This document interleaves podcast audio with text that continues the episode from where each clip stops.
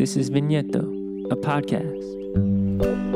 From the sun and soil they grow, from the land and sea they roam, drinking wine in the great unknown.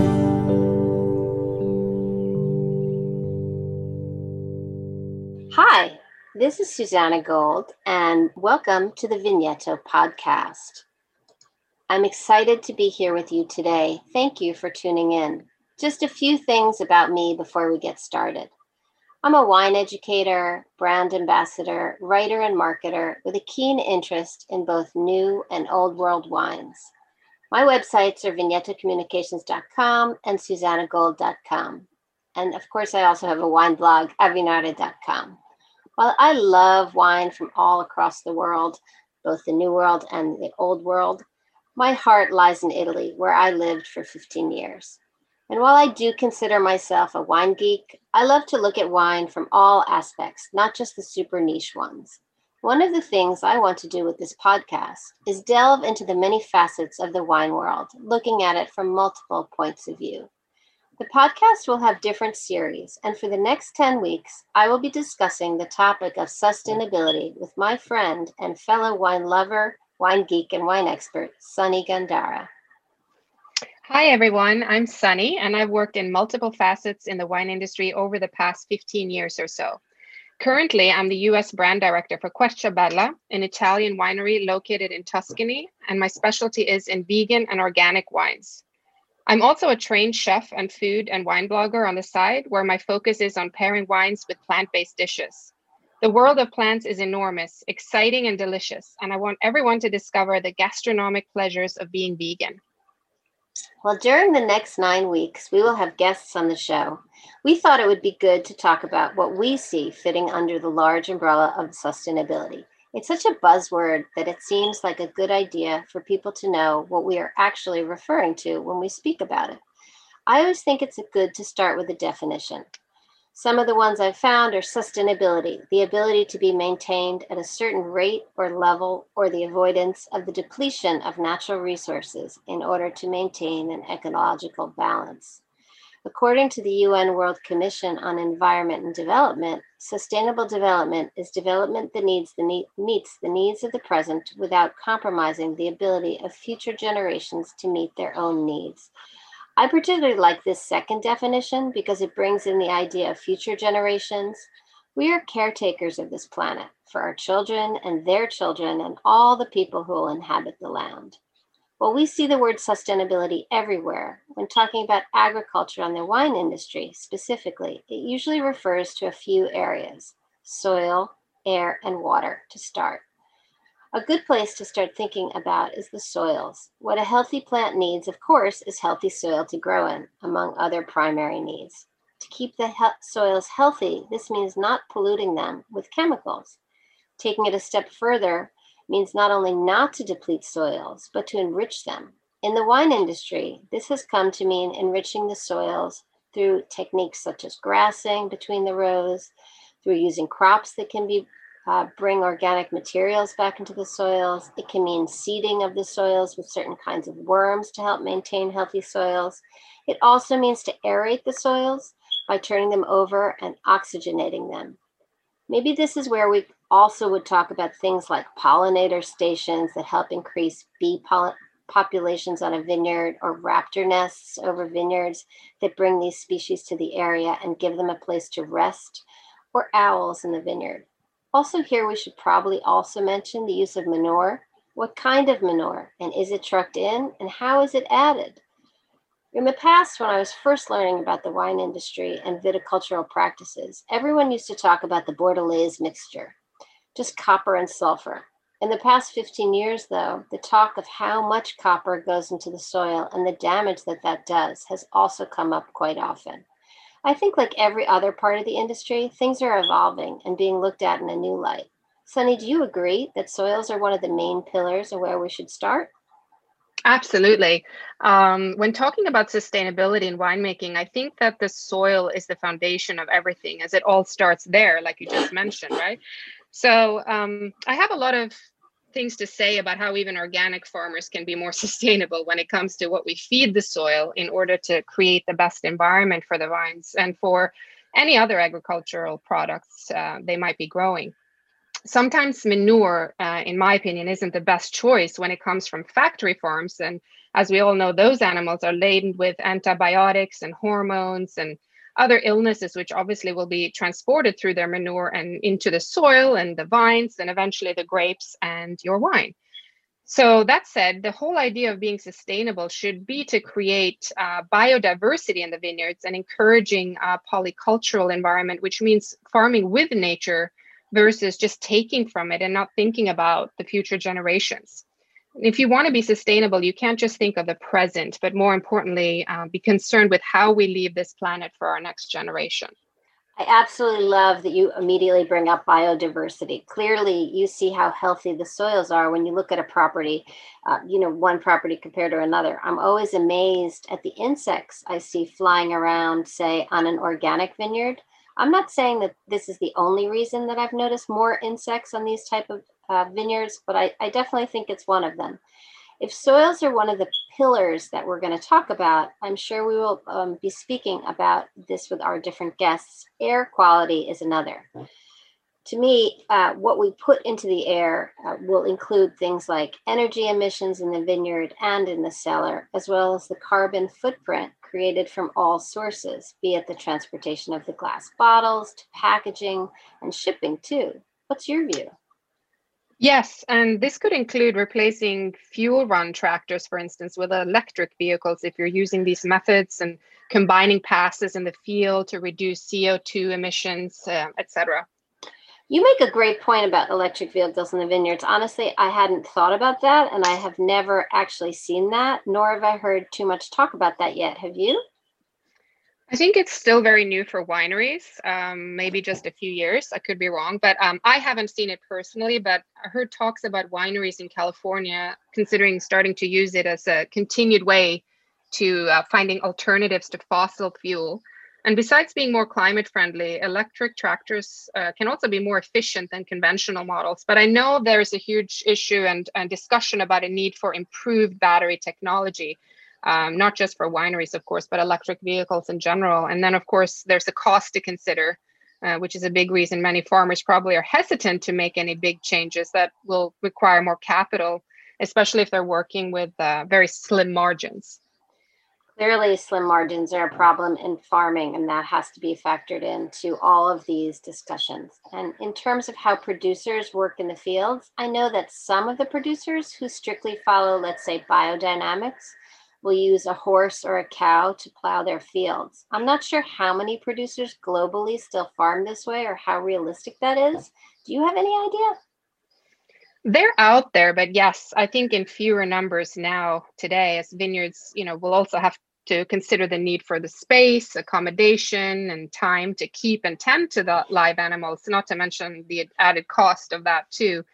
I know, for instance, Roederer, the champagne house, uses horses in their fields um, as their 100% biodynamic, and the famous Spanish sparkling wine producer Recaredo uses it.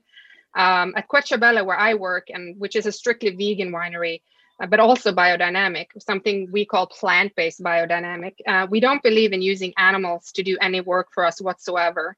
And the idea is that the need for animals will stimulate more breeding, which in turn will encourage factory farming, which we all know, of course, is very harmful to the environment. But there are, of course, many opinions about that, even within the plant based world. That's a really uh, interesting take on this topic. I hope we will have a chance to discuss that piece of it um, more in another episode. Um, for the moment, I'm just thinking more about uh, energy emissions in terms of uh, what I've seen from the producers that I've spoken with in the past three to five years. They've often told me they have their own photovoltaic systems that produce nearly all their energy needs. They've also told me about the use of cuttings and pumice as part of the biomass that goes into their heating and cooling systems. Have you been involved in other discussions about uh, the use of energy efficiencies in the vineyards? I think all of these inventive recycling methods are uh, super interesting and fascinating, especially as it comes to refrigeration and cooling systems, as you mentioned, which seems to be the number one area where wineries can improve. Many might overuse them or keep it colder than necessary, requiring more power. I know there are a lot of discussions with regards to this, including pumping and compressors and so forth, but I'd love to discuss this topic in more detail, perhaps uh, maybe with an upcoming special guest in our 10 week series on sustainability. Stay tuned. Well, that is an awesome segue. Um, Vigneto Communications is a boutique communications consultancy. We help you to develop your content and communication strategy to meet your unique goals. We can also help you to find resources to grow your business, be it distributors, importers, or brand ambassadors. Look for us at vignetocommunications.com or on Instagram, Twitter, or Facebook. We want to help you grow your brand. Getting back to our discussion, about sustainability also always includes how water is used or misused. But before we discuss water, I know you have some qualms about the use of the word sustainability in general. So maybe now is a good time to discuss that. yeah, the problem I sometimes have with the word sustainable, it's is that it's not really regulated. And today everyone seems to be using the term and it's become sort of a trendy word there are some certifications out there, but they're pretty vague still and, and they're sort of specific to certain regions. And since there are no regulations, everyone can claim to be sustainable while just doing the minimum required without appearing to be quote unquote bad or greedy, right?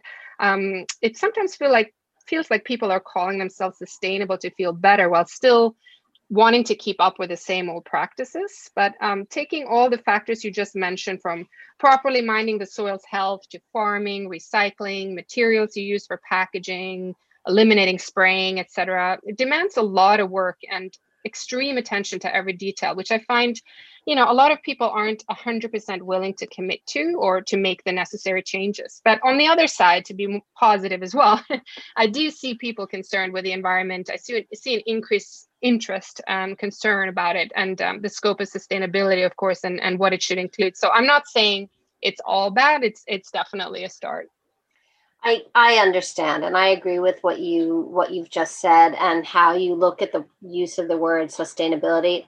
But since it's such a big topic and it's a word that is very often used today, I am going to go with using it as an umbrella term maybe over the next 10 weeks, we'll find a term we all like better that encompasses all the various elements that we're talking about. So let's get back for a minute to talk about the use of water in the vineyards and in the cellar. As we know, water is a scarce resource the world over. I'm always interested to know how wineries use water, be it wastewater, rainwater, water to clean the cellar.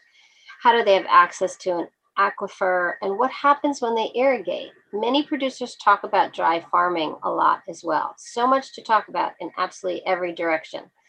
Just a note about dry farming. Um, according to the Encyclopedia Britannica, dry farming can also be called dry land farming, and it's the cultivation of crops without irrigation in regions of limited moisture. So typically, that's less than 20 inches or 50 centimeters of precipitation annually. Dry farming depends upon efficient storage of the limited moisture in the soil and the selection of crops and growing methods that make the best use of this moisture. Do you also find people using the term dry, dry farming much more than in the past, as well as regenerative agriculture? Yes, for sure. I mean, for me, especially regenerative agriculture has come up so frequently, even just this past year. And I, I love the idea of what that stands for um, that it's not just about farming with nature, but it's also about improving it and leaving it in a better place than we found it. Um, an increased interest in and, and, knowledge about how we all need to work together, right? So that includes wildlife, animals, humans, and nature. So if we are to succeed in keeping our land and planet healthy and happy, uh, we need to consider all these elements, obviously. But I hope more people will start to become committed to being stewards of their land instead of owners. Are you interested in learning more about vegan wines and how to successfully pair your favorite wines with plant based meals? Check out Sunny's virtual on demand class offerings listed on our website, sunnygandara.com, which includes a variety of selections from cooking classes to wine tastings. Participants will receive downloadable PDFs, which include recipes, list of wines, and key takeaways from the class. Sign up for Sunny's newsletter at sunnygandara.com, and you'll be the first to know about new classes, recipes, and other exciting happenings around plant based food and wine. An amazing amount of information and practices that fit under this sustainability umbrella. One of the remaining pillars that I hope we will be discussing with a guest is how the winery interacts with the local environment. Does the winery enhance the surrounding community and help build a sustainable future, not just for themselves, but also for their neighbors? I have also seen this included under the rubric of social responsibility rather than sustainability. I often find that that's a missing piece when talking with a winery, let's say, about their certifications, although some of these certifications require also this economic and social component. What do you think about this part of it, Sunny? I know you're very conscious of the environment from being a vegan to every aspect of agriculture. Yeah, sustainability has to include concern and respect for people, which include the winery's neighbors, as you mentioned, but also their hiring policies to embrace diversity, hiring people of color, women, people of all ages, um, you know, being concerned with employee benefits, and of course, how you treat your employees in general. Uh, when it comes to the local environment, uh, social sustainability, and community, I want to mention an example. At Querciabella, we are in the process of reviving this old building in the town of Greve that was falling apart. And we're going to turn it into a new building that will make from all recyclable materials and that'll be powered by solar panels. Um, we're focused on giving back to the community by helping create business in the town, as well as making sure we do it in a sustainable way. Um, and I know the people of Greve were quite happy and grateful that we turned this shall I say, ugly building into one that's going to uh, look a little bit nicer, especially as you drive into town. It's like right at the entrance when you drive in, so it's it's downtown. While we're more up in the hills. But um, that being said, my definition of sustainability uh, probably differ vastly from everyone else being vegan. Um, I see, I really don't see any way to be thoroughly sustainable as long as we use and eat animals. Um, with all the research, you know, there are kinder options available to us, even if you just want to reduce your consumption of animals, right?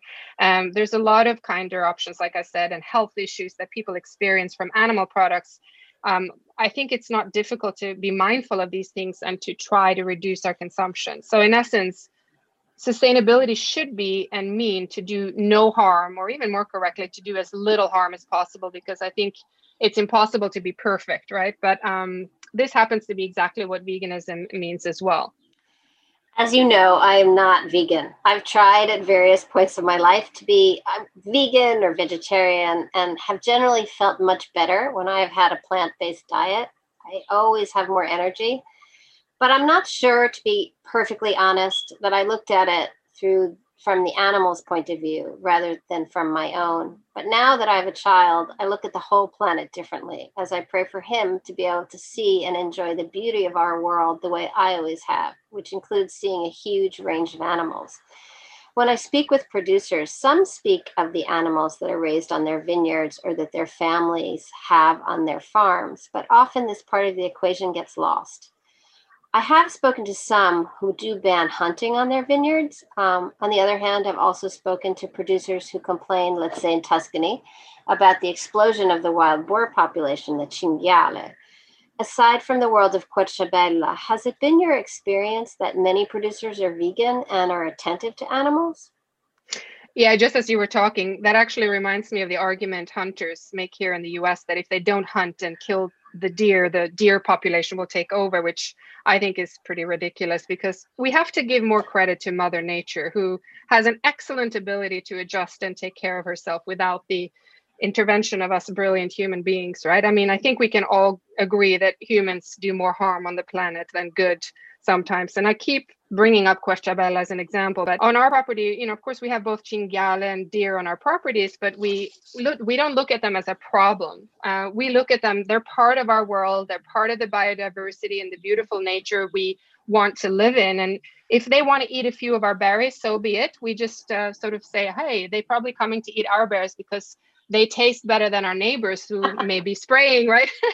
the uh, point being is, you know, if we're not suffering as a result. Yes, it you could look at them as a problem if you want to, but I think that it just really, um, again, it's like being sustainable doesn't mean killing things around you if they they do what they're supposed to do. So to answer your question, I, I don't see many true vegan wine producers. I know there are some out there, but the majority will certify their winery as vegan to be able to get access to that um, market share, of course, in that consumer segment, I think. But um, there's still largely a belief that animals are here to serve us. Um, and that's a result of our conditioned beliefs and upbringing. I think we've all uh, been been sort of subjected to. So I think we still have some ways to go, but we're getting there. I'll include myself in that group of people. I have more work to do getting to be vegetarian, but I am moving in that direction. I think the pandemic will also cause many people to look at their health and what they eat and what we put into our bodies in a new light as well. So, if we look at this range of topics soils, air, water, animals, and the larger community, it's a lot to cover. I just need to also include, though, the packaging conversation, since so much of what needs to be recycled is packaging, be it bottles, paper, cardboard, or styrofoam. It always makes me crazy when a producer is organic or brings in organic grapes, but their you know 750 bottle weighs five pounds and they ship it in styrofoam. It's hard to be completely integrated on every level, but it would be good to look at the picture holistically. It's somewhat like cleaning a house, except under the bed or in the closets where everything is pushed away. Yes, on the surface it looks clean, clean and shiny, but the real work remains to be done. What's your view? I completely agree with you. I mean, like you said, we can't all be perfect all the time, but it's good to bring these points up so we can do better every day and bring awareness to different aspects of winemaking and farming. I, I see more producers becoming more aware of their bottle choices now and trying to switch over to lighter glass and also not just thinking about weight, but what type of glass is used. So glass from some sources can contain toxins and even lead actually. So there's there's also that.